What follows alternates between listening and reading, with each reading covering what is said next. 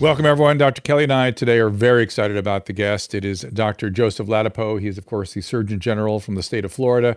Uh, I've had been an admirer of his from afar for quite some time and uh, very anxious to speak with him. So uh, hopefully I won't gush too much, but uh, I think he has conducted himself admirably in tough positions during this uh, extraordinarily confusing experience.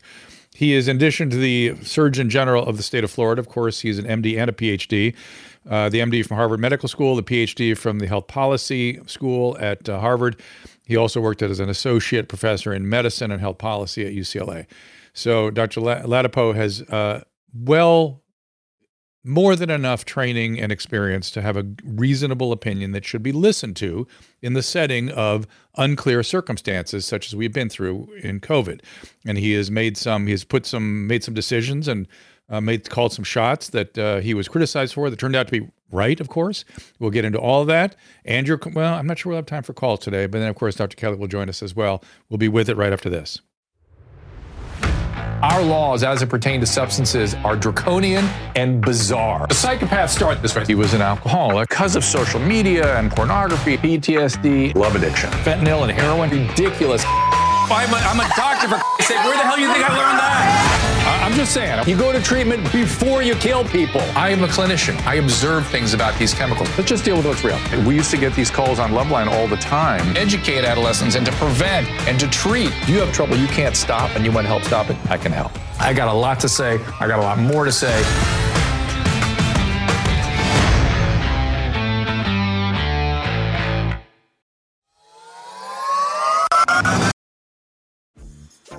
Dreaming of a better sleep? Tossing and turning is not your destiny. And Olly is here to help. Olly invites you to sink into sweet, sweet slumber to improve your mental and physical health and overall wellness. More than just melatonin, Olly's ingredients help you unwind your mind for a delightfully dreamy drift off. Sleep is on the way at Olly.com. That's O L L Y.com.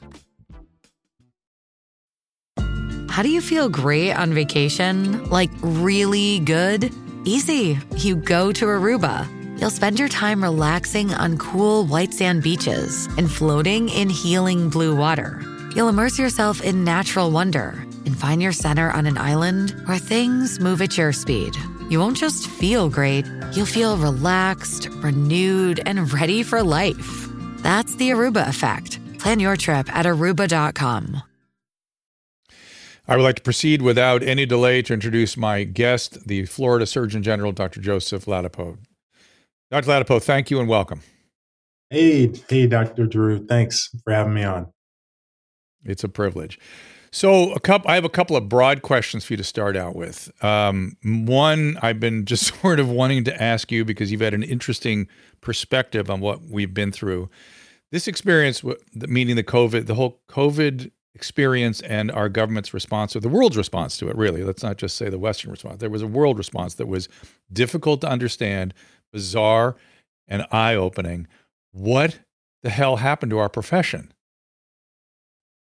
Yeah and what's still happening i would say dr drew because there's there's been very little appreciation or very little reconciliation with what our part in uh, so many of the the the harmful, coercive, inhumane policies that that happen, mm-hmm. even though many of those policies uh, the federal government and most states have pretty much backed off from. No longer carding eight year olds before they can walk into restaurants in, in New York City or Los Angeles. You know, it's, that, it's coming back in LA, maybe. Maybe coming maybe, back. Right. Yeah. Maybe.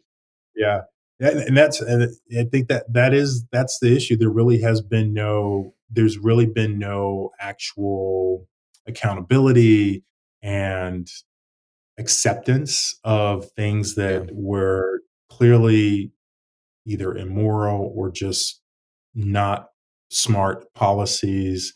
And yeah so whatever's happened to our profession is still happening one of the things I noticed was the excesses of public health, the, this fiat authority without the need for defend their position at all, which to me is just ridiculous. But that's a that's a wrinkle in our constitution.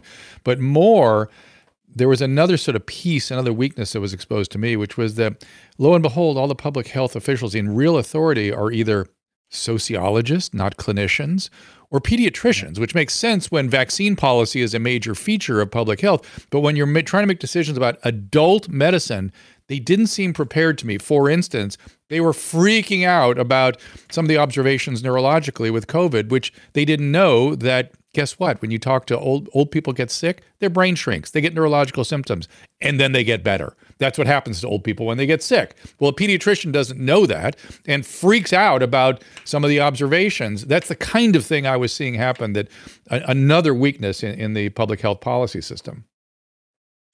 Yeah, yeah, that that was happening, and I, I mean, I think you you might even be giving them undue credit, Dr. Drew, because I think if you had your PhD in astrophysics, as long Yeah. as you said the right things, right, the masks always work. Shutting down schools is is like that's a good idea for children, and everyone's got to take the vaccine. I mean, they didn't care what that what the heck you studied or where you went to school. You know, that was the thumbs up. But as soon as you said something different, it didn't matter if you were a professor at UCLA or a practicing clinician.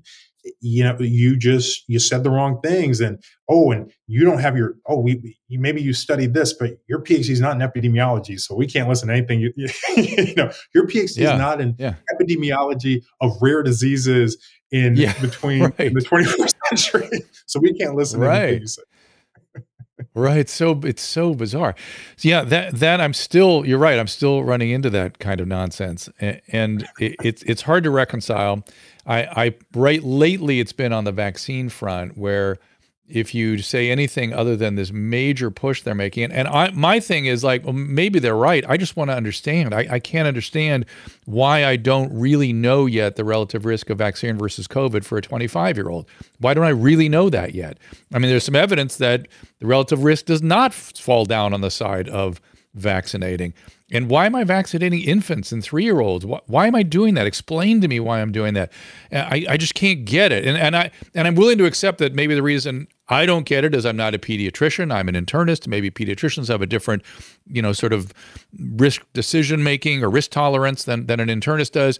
I'm willing to accept that, but we're not getting any of those answers. We're just getting do it and then crushed if you say anything otherwise, which is bizarre when it comes to vaccine policy. I I don't give shingles or pneumovax to five year olds. I don't give Shingrix and Prevnar to 15 year olds. There's there's age targeted vaccine therapies in almost all situations. Why this vaccine? If you bring that up, you're somehow a, a sinner. I know it's it's it's it's we've taken and you know it's it's also interesting because many people think that oh well Dr. Fauci and Dr. Walensky are right everyone should get it from the little baby to the 90 year old but we're actually the outlier in this country I mean that's the paradox of it that's the irony of it most European countries they don't have uh, many of them are not even recommending these vaccines anymore in young people you know they have age cutoffs Right. or That's right. special circumstances, younger people who have Yeah. conditions.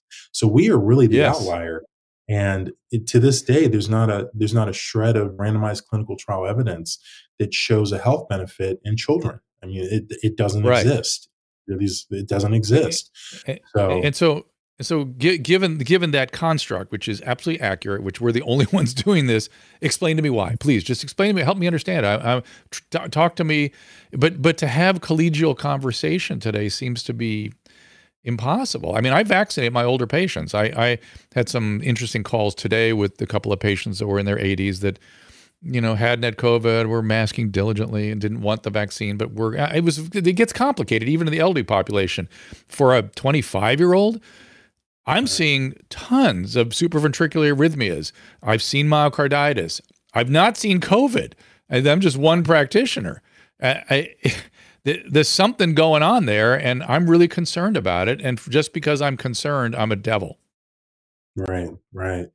Well, you know, I, I wrote a book, Transcend Fear: A Blueprint for Mindful Leadership in Public Health, and with your question, I talk about it a little bit, and I, I think it, you know, it it's got different, a few different components. They're the easy ones, like Pfizer. They'll vaccinate cattle. I mean, if they can make a buck, they will. They will vaccinate. They will stick a needle in anything, and I get it. It's their Yeah. right. too bad that the CDC and the FDA feel that they also need to prop them up. But but but so that, obviously that's a piece, the greed piece with with them. Something I, I discuss in the book in more detail that I, I do think is a component is the indoctrination we receive as medical students during medical school. And mm-hmm. I myself, I mean, I was certainly part of it. I believe that you know, vaccines were the best thing since sliced bread when I came out of medical school and during clinical practice. And it took, very frankly, these ju- these just mind bending decisions and policy positions and the denial of data about safety. Just like, oh, if it's bad, we don't want to hear about it from state and federal leadership for me to wake up to the fact that something else was going on and and I, I, do think that is a part of it the the indoctrination that we often receive in the medical community and the public health community about vaccines. And and it's not a thing and i'm not saying something against or for them.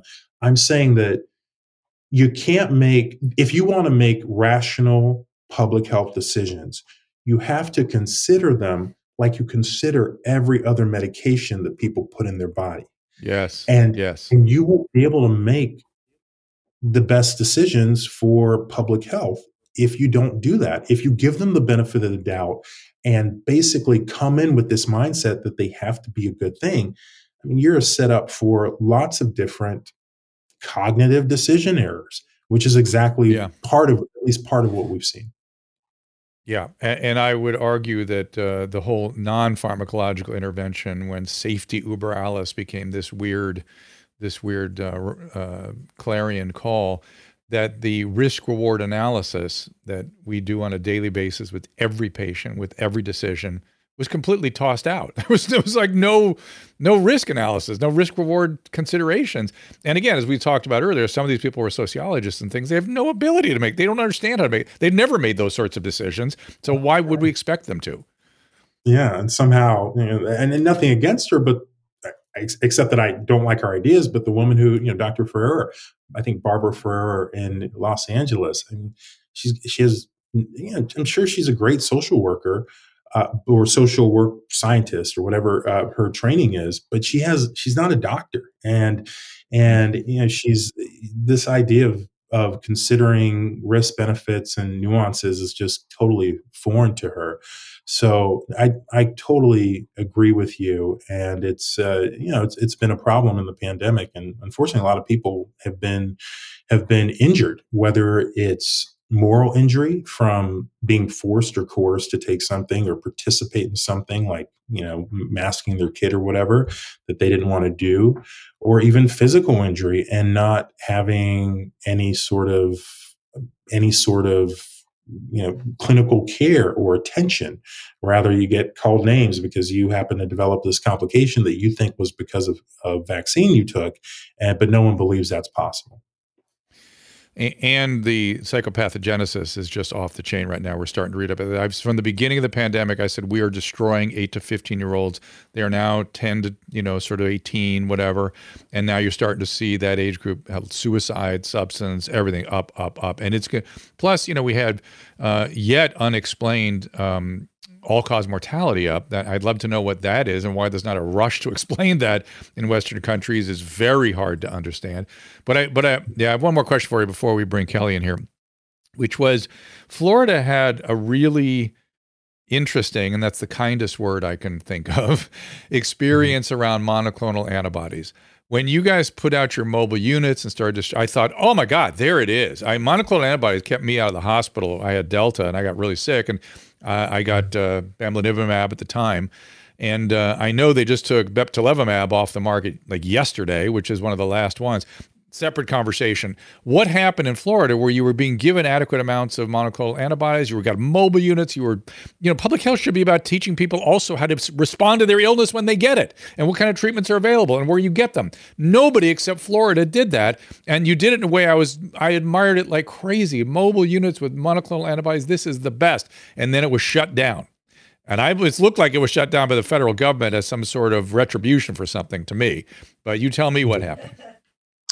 Yeah, we, well, you're you're right, and I I, I actually want to say that you know thank goodness for Governor DeSantis because I've heard from many people, even outside of the state, they didn't even know what monoclonal antibodies were until yeah. he started yeah. talking about. Them. And so he saved lives yeah. in Florida and saved lives outside of Florida, and that's a fact. And it's it it's just a shame that public health officials were just trying to railroad everyone onto one track and consider treatment a distraction from the vaccine campaign or the stay at home campaign or the wear the mask everywhere campaign. And it, you know, what you're referring to, it's almost been a year now. I guess it's been like 10 months or so. Uh, but we've been using them in Florida, and the feds pulled them based on laboratory data about Omicron and the sensitivity of the affinity of some of the monoclonals to the to the Omicron. And my position during that time was, well, you need more than considering the limited options at that time and Paxlovid wasn't available. There weren't really, you know, there were off-label things, but there wasn't anything that was sort of widely accepted by the medical community, for example, as a treatment. So considering the the lack of alternatives you really need more than some you know some experiment in the laboratory to pull something. But not surprisingly common sense wasn't something that showed up all of a sudden with the federal government. So they pulled it when nothing else was really available for people to take on an outpatient basis that was another decisional error. That was a decision error. It was a bad decision that they did that. And you know we we fought back which is uh, which is you know pro- appropriate. It's one of the fun things i like about my job is that when they say nonsense whatever the issue transgender care on little kids hormone blockers on little kids or or vaccine mandates or other silly stuff that they do we get to push back and give a voice for people who feel similarly so you know that's that's history now but the the problem certainly continues to persist with just policies that make zero sense on the federal side. When uh, it, it really kind of rolled off your tongue rather easily, I forget your exact language, but how the federal government ignored treatment uh, to railroad people into these fear-based solitary policies about stay at home and or get a vaccine. It, it is when you when I hear you say it, it, it makes me a little sick to my stomach it, it's it so opposite. It, kind of I feel ashamed for our profession. You know that that's that's just bad medicine. It's just the worst. Uh, using fear. I when since when did we ever? When did public health ever.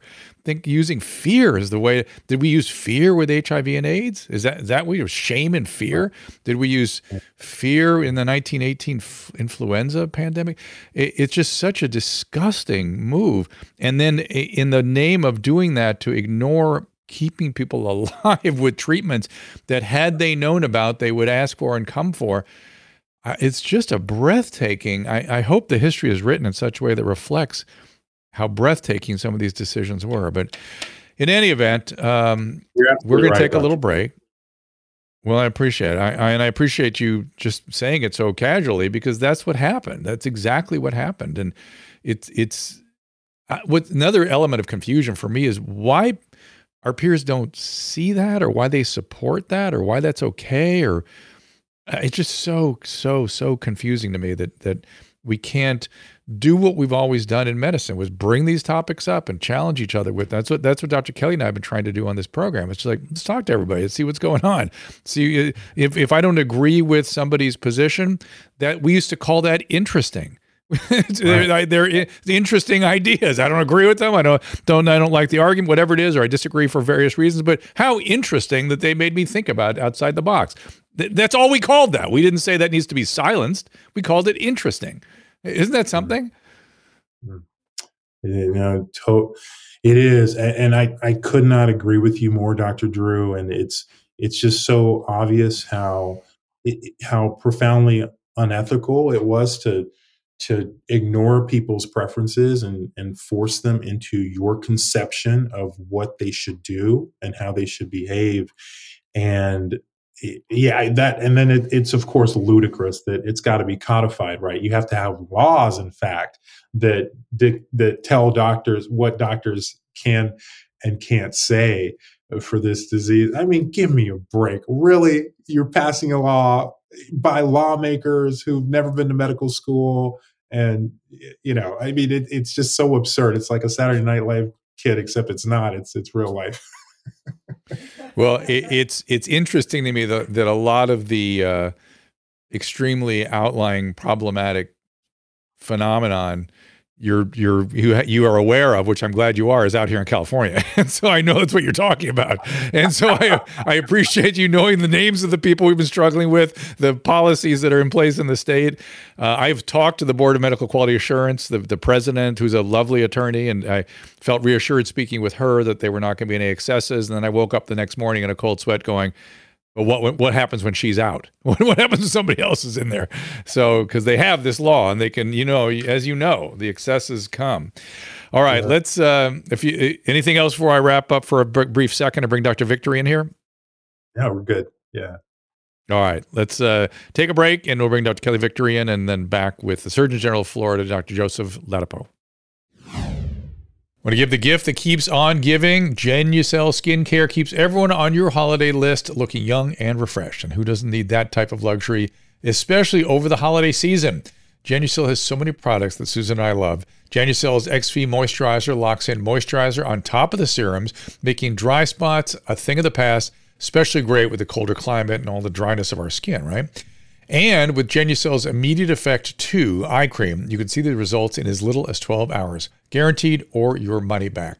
Susan loves Genucel's DFS Vitamin C Serum, the new deep firming serum, as well as the hyaluronic with C and lactic acid, which hydrates your skin and makes fine lines a thing of the past while hopefully preventing future wrinkles from forming. I am a snob when it comes to using products on my face.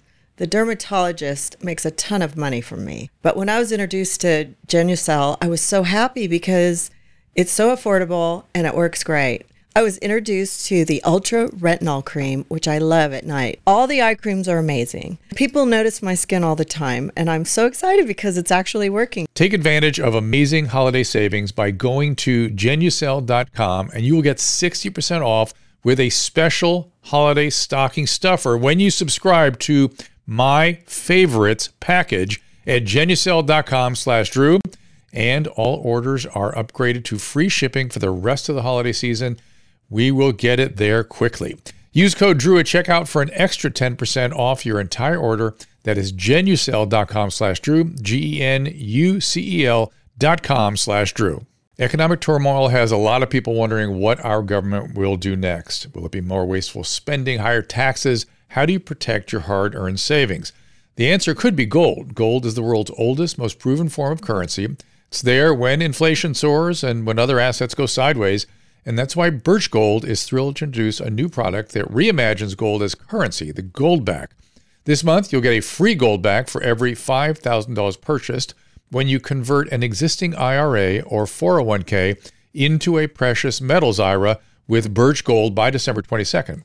Susan's birthday, incidentally. Birch Gold will help you own gold and silver in a tax-sheltered account. Visit birchgold.com slash Drew to claim your free info kit on gold and then talk to one of their precious metals specialists.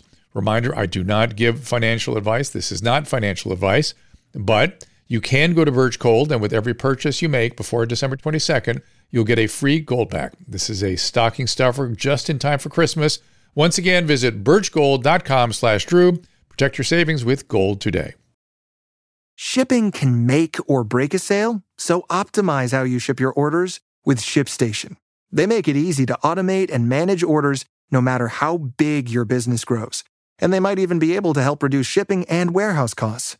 So optimize and keep up your momentum for growth with ShipStation. Sign up for your free 60-day trial now at shipstation.com and use the code POD. That's shipstation.com with the code POD. Some platforms have banned the discussion of controversial topics. This episode ends here, the rest of the show is available at drdrew.tv. There's nothing in medicine that doesn't boil down to a risk benefit calculation. It is the mandate public health to consider the impact of any particular mitigation scheme on the entire population. This is uncharted territory, Drew. And welcome back and welcome Dr. Kelly Victory. And Dr. Victory, I give you the Surgeon General for the state of California. Thank you, Dr. Ladapo. Thank you so much for uh, for being here. I've really been looking forward to this conversation. You are a true ray of sunshine during this entire debacle, uh, and I, I, can't tell you how much we appreciate your your leadership. Um, germane to your conversation with Drew at the opening, I have said many, many times during this pandemic, I hope the next crisis involves something like international financial markets or commodities pricing or something I know nothing about so that I can opine tirelessly and argue with people who have years of graduate education and have spent their lives doing this. I, I, just can't wait. I just I'm just hopeful that we're rebuilding, you know, truck carburetors or something. Because um, I got opinions, boy. I got opinions on the, oh on the matter. Um, you, you are certainly no no stranger hmm. to the egregious censorship that's gone on during this. Uh, you and I have, have both suffered it. Certainly, I'm I'm still banned from Twitter.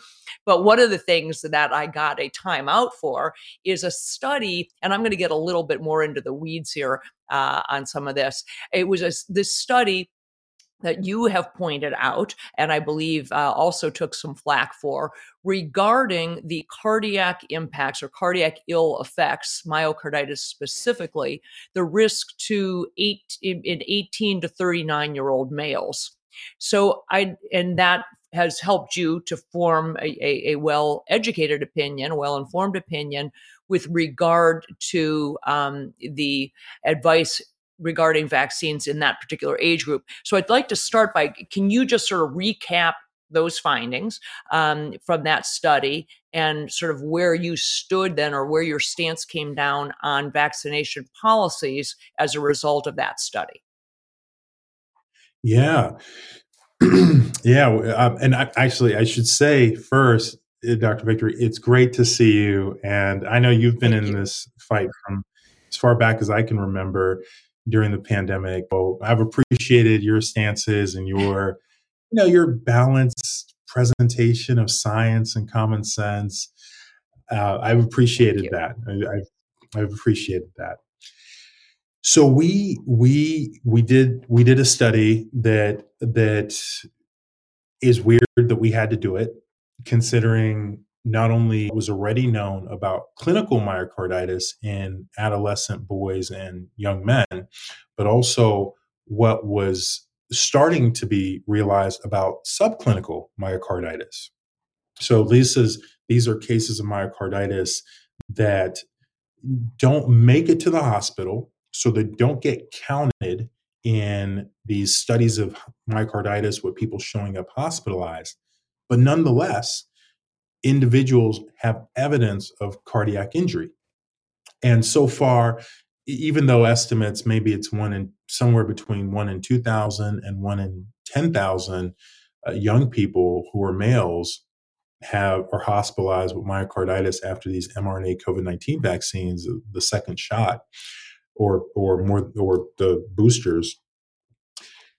For for that is you know that's uncommon, but there's a study, as you know, out of Thailand that found, I think, a rate around right. two or three percent for evidence of cardiac injury after the mRNA COVID 19 vaccines, which is huge, right? That's an enormous mm-hmm. to think that, you know, three out of 100 people, two, three out of 100 people are having evidence of, of cardiac injury.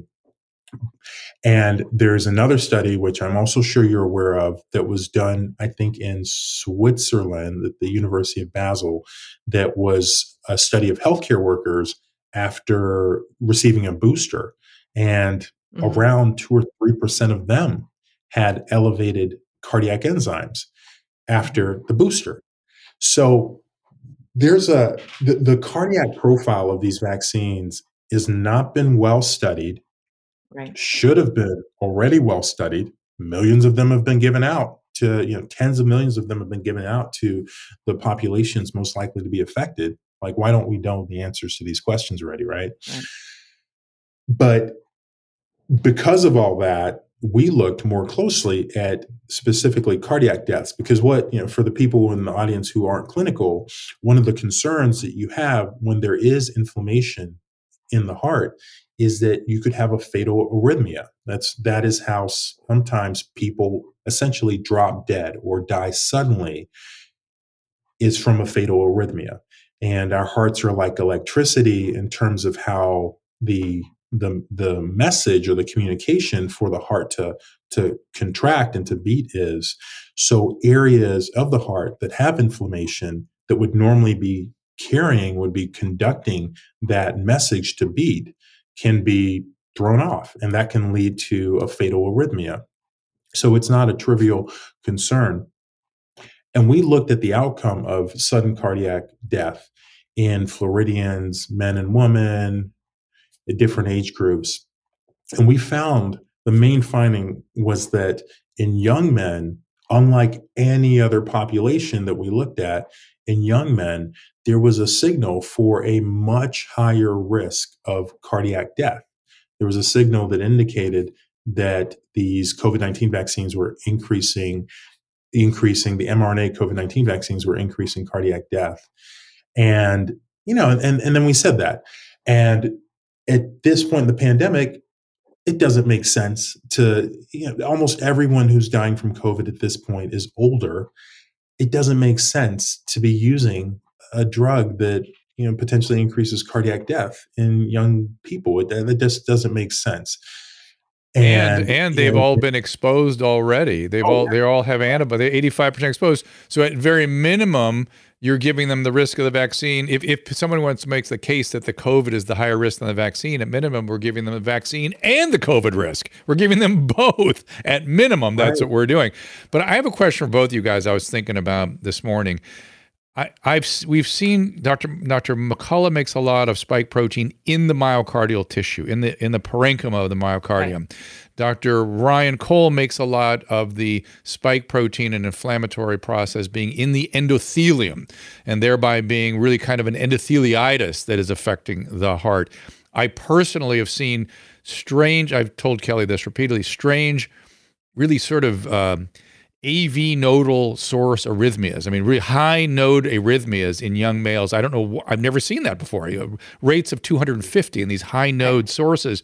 What, and I, that to me seems neither uh, uh, the endotheli- endotheliitis or the myocarditis. Maybe it's a residual of one or the other. My question to both of you is. What do we think the pathophysiology is, or we, do we just not really know yet because they're not answering those questions? Well, I can tell. I'd love to hear Dr. Uh, Ladapo's uh, thoughts on it. I can tell you, I think it's multifaceted. I think some of it is pure inflammation around the AV node.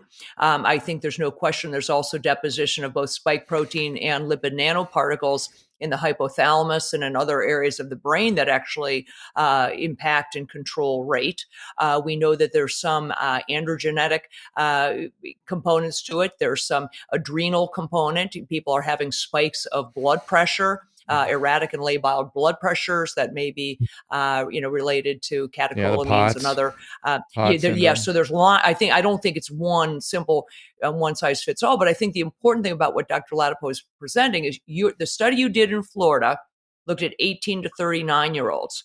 The Taiwan study looked at 13 to 18 year olds. So we now have covered a, you know, three plus decades of life in the Taiwan study, by the way, did an extensive cardiac workups prior to vaccination. They did, you know, all full cardiac workups found these kids had no evidence of cardiac abnormality.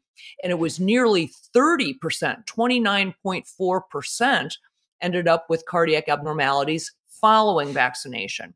So all of this mm-hmm. together, um, you know, and I think the critical piece and what I want wanted to ask you next uh, with regard to this finding is you're talking about the age group that encompasses fundamentally everyone who's in college, who's in university, the vast majority of military recruits, the vast majority of healthcare workers, the vast majority of frontline public health servants, police officers, firefighters, EMTs, paramedics.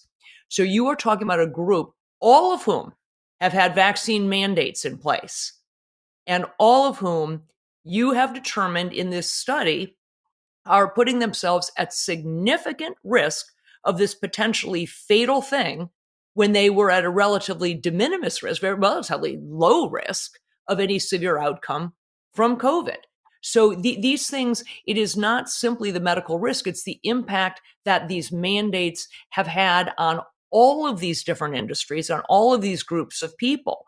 So talk about in the state of Florida more than any other state, you guys were addressing those issues with regard to university students, healthcare workers, frontline workers, and in developing different policies that made sense on the basis of the scientific findings. Yeah, totally. And you know, hats off to Governor DeSantis because because before the, the legislature fortunately came in and we worked with them and they passed some bills that stopped the vaccine mandates in Florida. Uh, basically, if you wanted to force your employees to do it, you had to accept the Florida exceptions, exemptions. And that, I mean, we, and we had every exemption that you would need to, to not do it, whether it was religious or medical because you had COVID or you're a young woman or, or, and want to, or thinking about being pregnant or might be pregnant or whatever. There were, there were a lot of options, but you're, you're totally right. You're totally right, Dr. Victory, because, because this, it was, it's ironic, right? You're forcing people who you know they're they're very unlikely to benefit. There's a recent preprint that shows 94% of people already even have antibodies uh, have have received have contracted COVID that was uh, from Harvard and some other universities.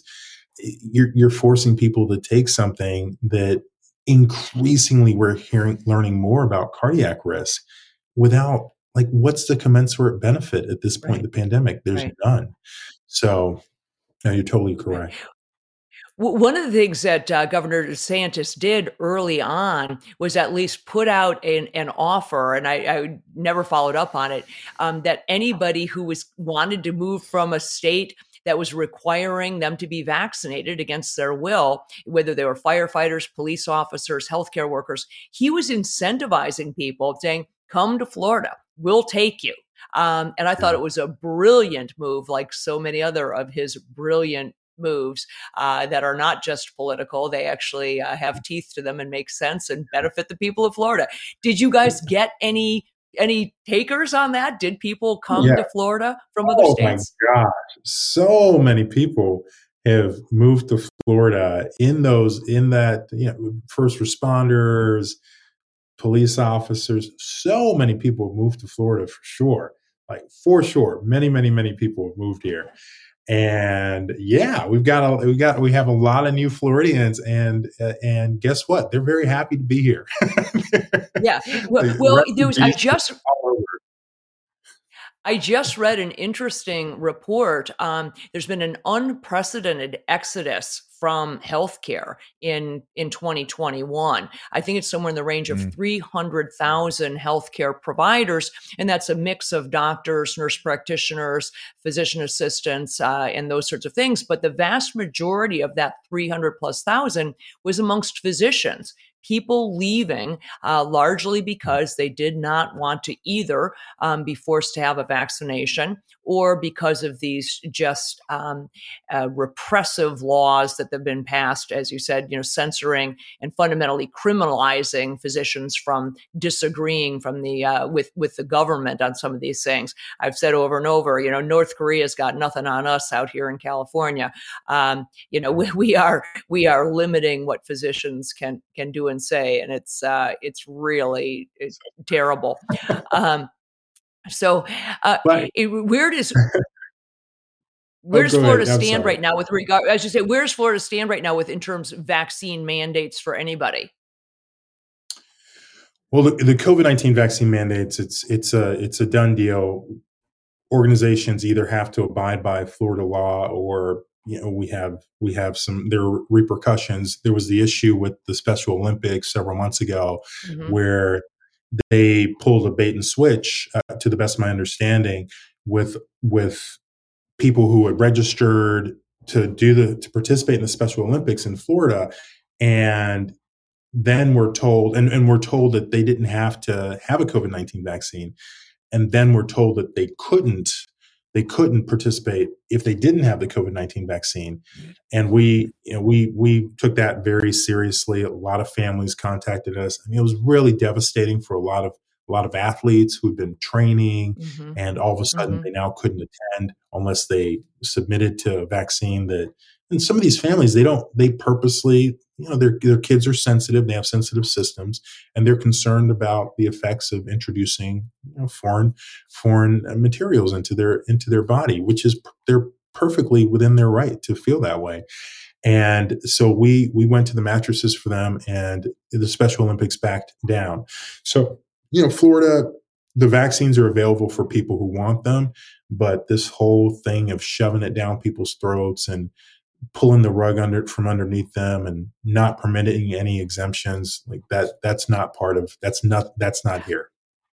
How how does that work with the federal mandate for CMS however? Because the, the the mandate still exists as far as I understand it for any hospital or system that uh, that takes reimbursement from Medicare and Medicaid. The federal guideline is that those hospitals I thought have to have a vaccine mandate in place for their healthcare workers. Is that not the case in Florida, or have you found a workaround? It is right. It is true, but in that in that federal mandate, they also have to accept religious and medical exemptions.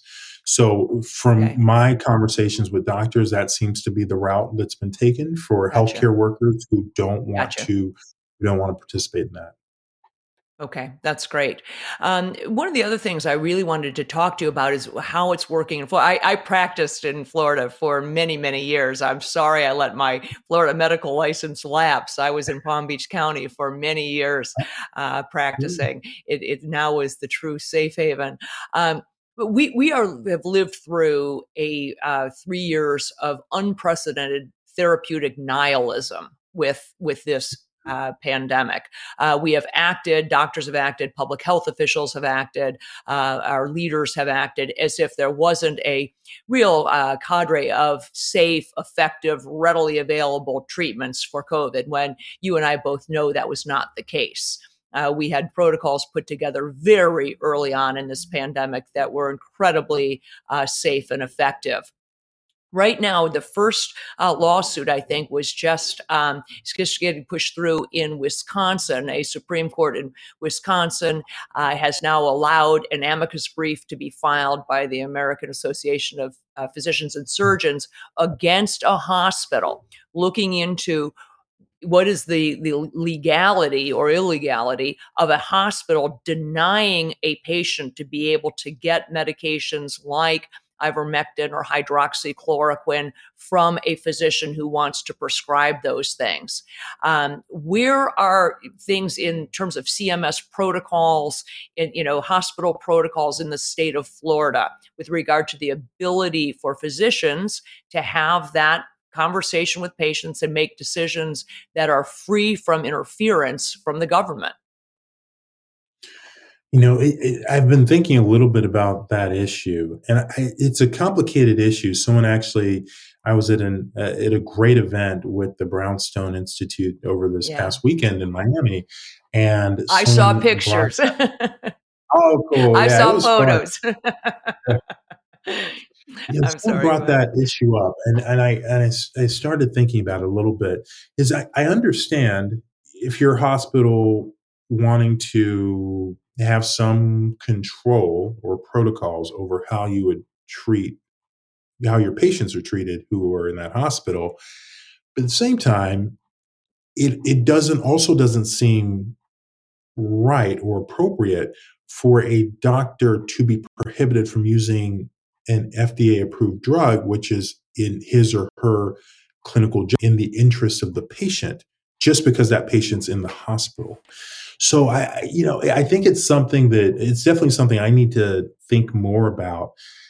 In terms of what's happening on the ground, I think it's a tough tension because uh, a lot of a lot of hospitals do have protocols and it's I from what I've heard from docs who are practicing in the community, it can be a mixed picture in terms of the type of response they receive. That being said, we've worked with the Agency for Healthcare Administration, which oversees hospitals, and issued formal guidance to hospitals that they should respect whatever protocols doctors want to use for their patients. So we've said that, and patients or families who have problems can contact us if they you know, if they run into an issue. So I haven't I haven't heard I, I usually I, I certainly receive complaints, but I haven't received any complaints on this particular issue in a long time. So I think it's had some teeth, some effectiveness out of issuing that guidance. But it's it, my my position is what has has really always been if you know first if a doctor wants to use a medication, I mean, they went to medical school just like you. They they they have a license just like you. They're board certified. If a doctor wants medication, like why do you have to get in that doctor's face and try and you know tie the doctor's arms and and and make them not use the medication? Right. That that's right. that just doesn't make sense. It's it's also harmful professionally. It's just a dumb idea. So let doctors practice medicine in the ways that they think are appropriate. That's that's really mm-hmm. been my position the the whole time since the beginning. You know, yeah. no one. You know, we. I'm sorry. Go ahead, Drew. You sound like you were going to jump. I was going to say to to to. I was going to read something off Twitter. As people are watching and commenting, obviously, and uh, Cher asked, "How are you able to stand up to the establishment while others are not?" Which is sort of a you know what you and I were talking about earlier. It's like what happened to us why can't we you know I, I was thinking while you were talking i was thinking about the way somebody who disagreed with you, say, Dr. Uh, Ladapo, that group would come at you with these ad hominem, horrific, you know, atrocious, attacking, negative. If I disagreed with, if you disagreed with them, let's say they, you know, they think vaccine policy should be universal and all the way down to H two, you would disagree with them. You wouldn't attack them as human beings. It's a, it's such a weird I've never seen that. I, I, when I get attacked by colleagues on Twitter, I, my immediate thing is to DM them and say, let's get on the phone. We have to restore collegiality in this profession because people that are allowing themselves to get into this weird, like I said, it used to be just, hey, I disagree. Your ideas are interesting, but they're wrong. Now it's you're a evil, bad, dumb, anti-vax, whatever. All these words that people are using that are all about who you are as a human being. And, and that's that has to stop. That must stop. But the question the patient, the uh, Twitter user is asking is, how, how did you stand up to so much when others couldn't? Well, yeah, it's it's actually something that that I, I talk a lot about in my book. In fact, it was probably I'm not even probably it was the reason, the real reason I wrote it. And I, I talk about public health, yes, but you know, it, I I personally had a journey from yeah, when I was a when I was a little boy, happened to be uh, sexually molested by a babysitter, and I I didn't think it was a big deal was as I was as I grew up, but you know it turns out that the experience actually really instilled a lot of fear and fright in me and in my heart and around my heart, and I didn't I didn't I, I and I thought everything was fine, and I didn't really come to realize how screwed up I was in, t- in, terms of living in fear and not being able to emotionally connect with other people until I accidentally, li- literally accidentally fell in love with my wife over the phone. And uh, we were, we met and she was going to different cities, but we had a great time talking on the plane. So we stayed in touch and I fell in love with her over the phone. And eh, when you fall in love, all your stuff, like all your problems, all your issues, they come up to the surface because that's how, you know, there's no more powerful light than love. And that started a journey that uh, that she helped guide me through and supported me through. And eventually, I worked with a guy named Christopher Christopher Maher, who's a, a former Navy SEAL, and he has very talented guy who used methods from Chinese meridian theory and and all this stuff to to get the fear through a lot of physical stuff is because it turns out that fear, anxiety, shame, self-doubt, agitation, irritation, it, it, it's stored in our bodies. It's literally in our muscles and our and our tendons and all that. And, and I know it sounds nuts, and I didn't even believe it was true until I worked with him. But basically, through uh, through a lot of physical manipulation, some of which were very painful, in fact, initially, I got to get free of my fear and and and and my shame and things like that that I didn't even know I was holding on to.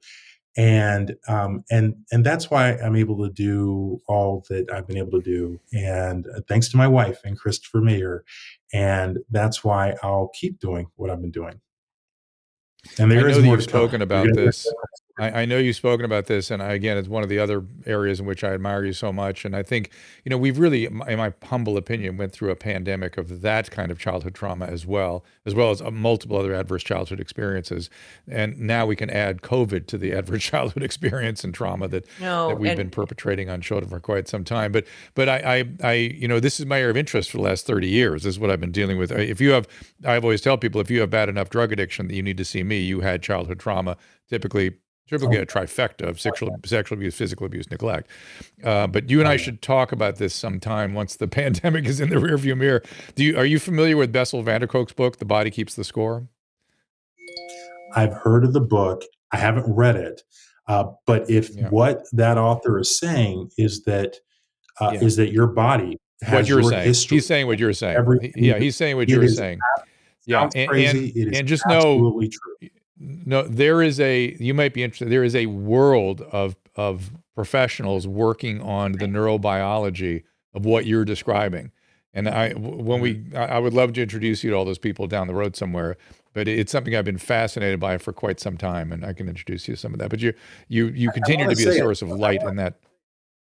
No, thank, no, thank you, doctor. I, I just want to say for listeners, like I didn't believe any of this stuff. I did not think any of the stuff, like you know, what I've described That's to you, I is. didn't believe it yeah. at all. That that that yeah. that your your experiences could literally be stored in your in your muscles, like literally in your muscles, blocking your the ability of chi to flow through you, and therefore blocking your access to all of your power and your talents and your spiritual connection to God.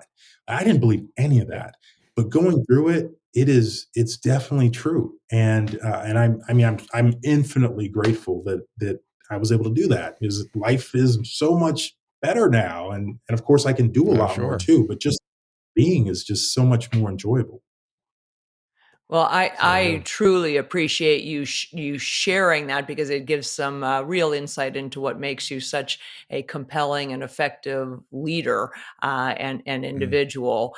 Mm. Um, truly, uh, it, I will say. Speaking of childhood trauma, by the way, I mean of, of all of the uh, horrible errors that were made during this debacle, and that's a long list from which to choose.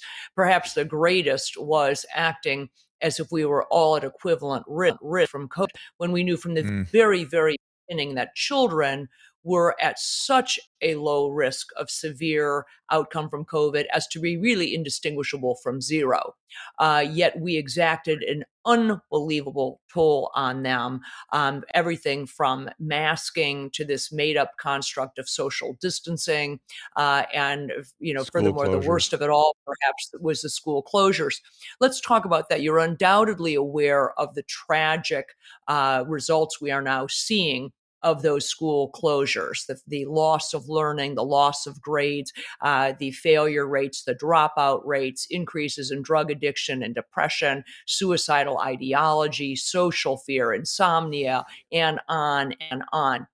How does Florida so far? You guys did exactly what Sweden did and a few other bright spots around the globe and said, this is insanity. We're not doing it. Uh, and I am guessing that the state of Florida has not suffered from the same level of learning loss as the rest of the country, or certainly red, uh, excuse me, blue areas of the of the country. Do you know how? Have you looked at that data and seen how Florida schools and, and school children uh, are faring compared to the rest of the world? Yeah, I, I have, and you know, it, Dr. victor I just want to uh, punctuate something you said.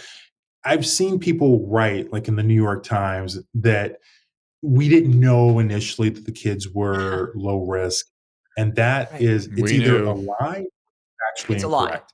Because Right. I, Yeah. I knew in March of 2020 when I was working in the Right. hospital at UCLA, and and I looked at the data from Wuhan with my Right. residents, that it was Yes. very clearly. I mean, the kids were were basically totally unaffected in terms of any severe illness. So it was known from the beginning. I mean, people who Yes. want to pretend that oh we didn't know we didn't. know," That's like Right. there's a word for that, and it You're- starts with B. Pot. Correct. Period. F. And so yeah, so we've looked and and you're absolutely right. So overall, you know, Florida obviously allowed kids to have more access to schools, and the learning losses in math and English were less, much less in in in Florida. I, and interestingly, actually, we had, and I, you know, I'd have to look more at the data more granularly to give you more specifics, but we actually some of the some of our Hispanic and Black students actually did you know, essentially either had in some areas had no loss at all were and had some improvements during the pandemic so i think it was still hard for kids because in some counties in in in Florida, there was more subscription to the lockdown, keep them out of school model from Dr. Fauci and Dr. Walensky. But uh, but by and large, the students in Florida definitely did better academically, and they are you know they and you know there's also a Harvard study that showed it from their education, their Institute for Education Policy or something like that. So by and large, the kids here did better, and uh, that definitely that definitely leaks out also into mental health and emotional well-being. Those numbers Oh, numbers, for sure, for sure. Right. totally. Yeah, and but of course there It- must have been uh, skyrocketing teacher deaths and hospitalizations. There must have been terrible Right. pandemonium No, we look, amongst the we- we teaching population. do that. Uh, what? Yeah. What? How's that possible? No, Oh my gosh. The, uh, well, you, so you just mentioned Harvard. Let, let's talk about Harvard for a minute here. You know, you, Harvard is your alma mater times two. You got your medical degree from there as well as your PhD. Uh, I don't have a PhD or a master's in public health, but I did do postgraduate training in public health, most of it at the Harvard School of Public Health uh, and the Kennedy Mhm. School of Government. Uh, I'm a Mhm. graduate of the National Preparedness Leadership Initiative from Harvard. And you know, I am now also, I'm proud to say, persona non grata at Harvard. Um, you know, they they don't um, it, they don't support anything that I have said during this pandemic when they know better. What the heck has happened to our schools of public health? Uh, I, you heard in the, my little intro, you know, is the mandate of public health, and I stand by this, to consider the outcome of any particular mitigation scheme on the entire population, not just a single virus or a single group of people. And when we talk Yeah. about health, we're not just talking about physical health, it's spiritual health, you know, psychological health, financial health, uh, all of those things. We are obligated in public health to consider what will the impact be on everyone from a lockdown, from social distancing, from masking, from not allowing people to attend weddings and funerals and graduations, and all of these things. Yet, our public health officials largely abandoned us. The things that I was trained to believe, all of a sudden, somehow I was led to believe I was a heretic for saying them. In your mind, you, you have a PhD in this. What happened to our public health schools and our public health officials? hypnosis. I, you know, in my book Transcend Fear, I have a chapter dedicated to that. So people should understand this is not a new concept. There is something in public health called health impact assessment. Like, Right. and that's exactly what you just described that apparently, you know, fell out of the heads of of our colleagues and our health officials. Like you learn that in, in the schools of public health. And it, and that's exactly Right. what it is, right? You, you look at an intervention, you look at its intended consequences, and you look at its unintended consequences. Right. Like that's that's health impact assessment. But you know, as you know, as as we all know, we did like something disgusting, which was just throw that out and only look at COVID and oh, what are the COVID numbers doing? And and here the kids there right. are are drowning in in the the fear of their the adults around them and their the how their lives have been disrupted and and family businesses are, are going out of business and and people are feeling despair but we're looking at the numbers so that's you know right, so right, right. Eh, and we Right, and they closed the hospitals and doctors' offices, so no one's getting their their uh, screening colonoscopy, or, co- excuse me, yeah. colonoscopy, their mammogram, their skin cancer. No one's getting follow up for diabetes and heart disease. Kids are yep. missing, you know, yep. eye exams and hearing exams. It, it was as if COVID is the only thing we can be concerned about, and it, it was the most bizarre thing. Then you take, uh, you know, so to your your point of that that we've always we always knew, and I maintain that we knew from the very beginning that children were at an incredibly low risk, essentially zero risk. We also knew from the beginning that masks don't stop the spread of respiratory viruses. Uh, that we've known it for decades. Yet all of a sudden, all of our colleagues, and I would run into them at parties and say, for the love of God, I sat next to you in virology class. You know, this mask doesn't do anything to stop the spread. You know, people on the mainstream media started talking about social distancing. And the next thing you know, my internal medicine colleagues are removing every other chair in their waiting rooms. Like, what oh, are you kidding? What what we, oh, this sort of stuff? It was it. In the words of you know, uh, uh, Mattias Desmet calls it the uh, what's his the there's mass formation psychosis. Term, that mass formation psychosis. Mass thank for, you. Yeah. I, I, you know it was. I, I don't it know was, that's what it was. If it's and, that.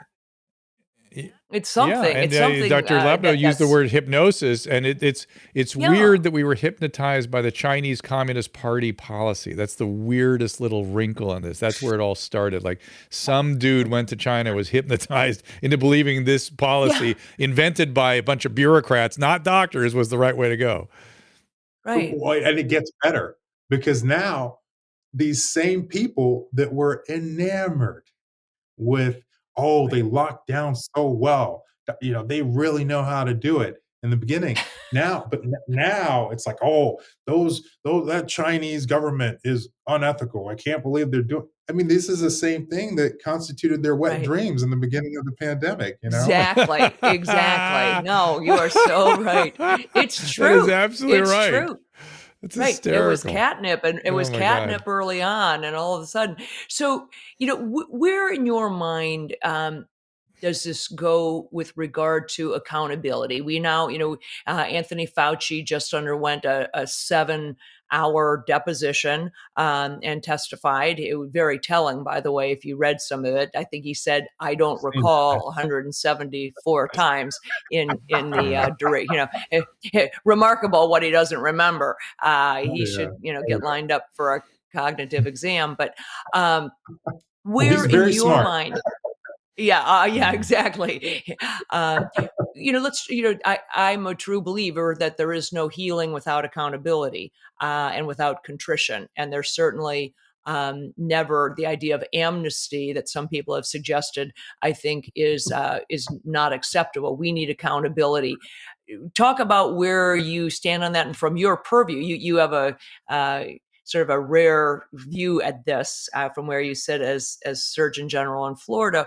Where do you think this is going with regard to ultimate accountability um, at the federal level, at the and, pharmaceutical level, those sorts of things. And and, and not just yeah. accountability, but reassessment and, and making sure we yeah. don't do this again, or, or some sort of curtailment of, as we said at the very beginning, health, public health authorities. I think that I, I would say two things. The first thing is I think that ultimately what you'd really want is for the people, like just regular folks, to fully come to terms with what actually happened. The fact yeah. that they were lied to, the fact that they were Yeah. manipulated, Yeah. the fact that Yeah. they were treated humanely right? Oh, you can't, you can't, your your your husband or wife or mom or dad is dying, but you don't get to be with them, right? Right. you can't be with them. This is a. the- I think that I think that I think really taking that in, and it hasn't happened yet enough. And we're not there yet. We're still, we're still. I think as a population, we are still quite very vulnerable. Many of us to to being taken on another fear riding roller coaster. But until that happens, I, I don't think we can, you know, we can really be bulletproof to the types of tactics that were used. In the meantime, as part of the journey, I think it's about continuing to seek truth, continuing to have conversations like this. And, you know, sometimes I mention, I mentioned it this weekend, and it really is true. You think about where we were two and a half years ago, right? And you look now, right? People that like you, Dr. Victory, who were very, who, who were, you know, wise from the beginning and were vocal from the beginning, it was incredibly lonely. There were very few people on that page. And now I would say that we have at least half of the Americans. I mean, in Florida, you know, Governor DeSantis won, I mean, he had 60% of the vote, won Democratic counties. I, I think we have the people now in terms of being on the right, you know, being on a on the on the right page, on a page that is sensible in, uh, in, in terms of public health. And but and the things we're doing, I think, are helping us get to that point as a population that we really need to get to to be bulletproof to these types of these types of strategies. And I think we need to keep doing it. And we're going to be doing more in Florida. And you, everyone's going to be hearing about that. We're, we're definitely not done. We're not resting on anything in Florida. I, I think Kelly, this That- is sort of a good place to kind of roll roll towards the end. Where, where's your office? I want to come see you and shake your hand. Where where how do we how does one do that? you come to Tallahassee, and I, my family okay. live in the Tampa area, and I have got an apartment up here, so I go back and forth. But uh, yeah, you can come on to Tallahassee, or or if you're in the Tampa area, you know, let me know. All right. Well, I'm- I- I'm I- make I an can't tell you how to do that. How, how much I appreciate you taking time. I know you have been just Yeah. insanely busy during all of this, and I know you were just at, at that event in Brownstone uh, with with all of tru- truly great thought leaders, the people who I have to say you're you're correct. It was very very lonely at the beginning, and were it not for people uh, like Peter McCullough and Harvey Risch and Paul Alexander and you people who have talked me in off the ledge on more than one occasion, um, I, I wouldn't still be doing this. But uh, your leadership has been monumental. It's critical, not only honestly to the state of Florida. Uh, you are, are a national hero in this, and I, I really mean that, and I appreciate you having the guts to speak out. Uh, you know, in the words of John Milton, "Virtue untested is no virtue at all." Uh, it's at personal risk, and and I appreciate you taking it. So, uh, anything you want to close out? Anything we didn't cover that you feel like we should have gotten out there for people to hear? Um, uh, no, it's all good. I think it's it's really it's been it's been a real pleasure. I mean, I I, I see. I know we're on that same list serve too, Dr. Victory. So I see your messages sometimes, and and yeah, it's it's uh, and I know you're in. Um, no, don't tell me you're not. I know you're you were south of us, like either in Irvine or San Diego, right? Yeah, I, yeah, I yes, I'm down in the desert. I'm down in today. I'm I, I toggle back and forth between northern Colorado and southern California. So I'm down in in Palm the Palm Springs area right now. Okay, the Palm Springs area. Well, I you know I'd, see uh, I'd, I'd see you on on on TV talking COVID, uh, you know from when I was back in California. So anyway, it's been a, Yeah. it's been a pleasure, Dr. Drew. I really appreciate you being uh, saying the things that people. Yeah, I was like I was I've been very surprised about some of the things you said. I was like, oh boy, oh we're talking about Well, I, excess I, mortality. I yeah. Well, it's just I I I'm not saying Don't be afraid. Uh, no, no, I'm just I'm not s- saying I understand everything. I there's Right. got a lot of que- I've just got a ton of questions, and I and it's very confusing why those questions are uh, somehow sacrilegious or problematic. It's just, I, you know, once I really have some clarity, then great. Maybe I'll be clear you should be vaccinating three year olds. I, I, I, don't know. I, it's a, right. that's the way medicine works. It's a moving target. You learn as you, you, you it changes all the time. But in the mm-hmm. meantime, my eyes have been, you know, scales have fallen from my eyes on a many different issues that I did not know that we had in, in our profession. It, it's uh, many different things I've learned about. And Kelly has exposed to me to many different uh, guests here that have helped me sort of make further sense of things. Uh, and well, I and that's what this, that. this platform. As you say, this platform has been great because it has brought back uh, the robust vigorous debate that it was uh, previously the cornerstone of medicine. It's what we really yeah. all trained on. All of us uh, trained in that, and the fact that that hasn't been allowed during this pandemic was a big part of the pro of the problem. So I appreciate the platform and I appreciate you sharing it with me. Yeah, I think you're, you, and, what you are referencing is my uh, appearances. I'm on KUSI in San Diego frequently. Yeah, so for oh, most okay. of that, that's, that's yeah, that that yeah, that's where you've seen me a lot. I I'm their go-to yeah. COVID person. Yeah, yeah. And as, as, it pertains to to our our platform here, I mean, so, some of I don't agree with everything our guests have said, but I found their ideas interesting, and they've made me right. think, and that's great. And yeah. some of the things have enlightened me. And th- uh, social distancing, you know, uh, talking to Paul Alexander about where that came from, that was a that was a mind blowing to me. And uh, so the and the, Kelly, you've always said it. You've been right there talking about it being a total fiction and he was there when it was invented, when the fiction was invented. So, any event, I'll let you guys right? go. It's all Kelly. This Dr. is all Kelly's doing here. Dr. Ladapo, we appreciate it. And, and, we're going to Tampa, Drew. I want to go see KA. She loves there too. Well, that's what I just said. I want to make an effort to go shake his hand. Come on, I, come I, on down. We will. No, my wife over. Yeah. All right, uh, I'm serious about this. so we'll, we'll, figure it's it out. All right, you guys. Uh, we have uh, coming up uh, next week. Kelly, do you know who's uh, next week with you? Uh, yes, it, Dr. David Wiseman. Wiseman.